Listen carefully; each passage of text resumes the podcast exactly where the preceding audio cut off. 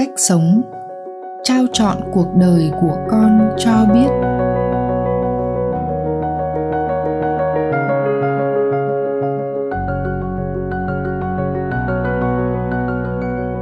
Một bạn, con vừa được thầy giảng dạy cách thực hành thiền với các bước như nhận ra biết luôn ở đây, không có ai đang biết không có vật nào được biết. Để đi đến kết luận rằng chỉ có biết. Tuy nhiên, con chưa biết cách áp dụng vào đời sống hàng ngày như thế nào. Xin thầy chỉ dạy giúp con.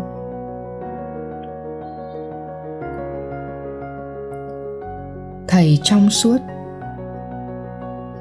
Để tăng trưởng, sự tự tin rằng tất cả chỉ có biết hay còn gọi biết đang biết chính mình.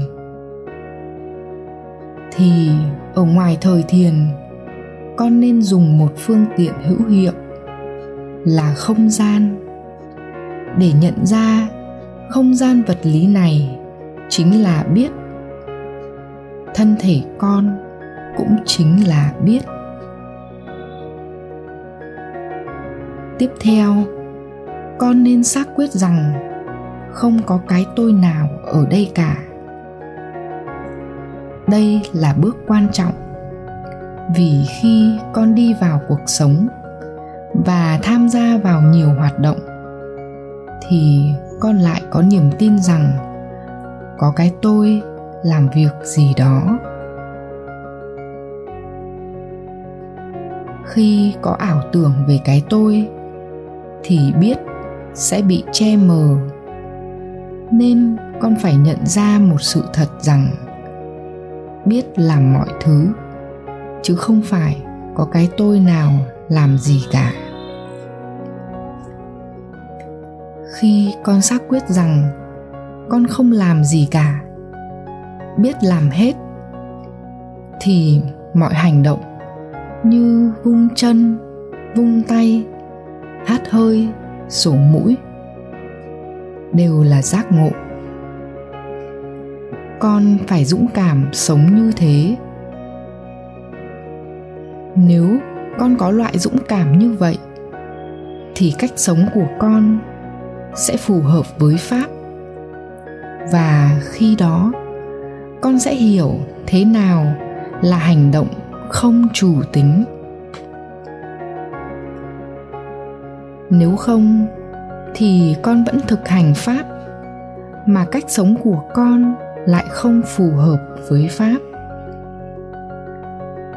Khi có lòng tin rằng biết làm tất cả và con không có vai trò hay quyết định gì, thì con vẫn sẽ sống như một người bình thường, nhưng lại có sự thả lỏng từ bên trong con không lập kế hoạch gì trong cuộc sống, mà vẫn sống có trách nhiệm đối với những người xung quanh. Cách sống như trên là đúng nhất và tuyệt vời nhất. Nhưng để làm được như vậy thì kiến của con phải sâu sắc để xác quyết rằng biết luôn ở đây và biết làm hết nên con giao phó toàn bộ cuộc đời con cho biết. Bước quan trọng cuối cùng, con cần nhận ra rằng con có giác ngộ hay không là do biết quyết định, chứ không phải do cố gắng của con.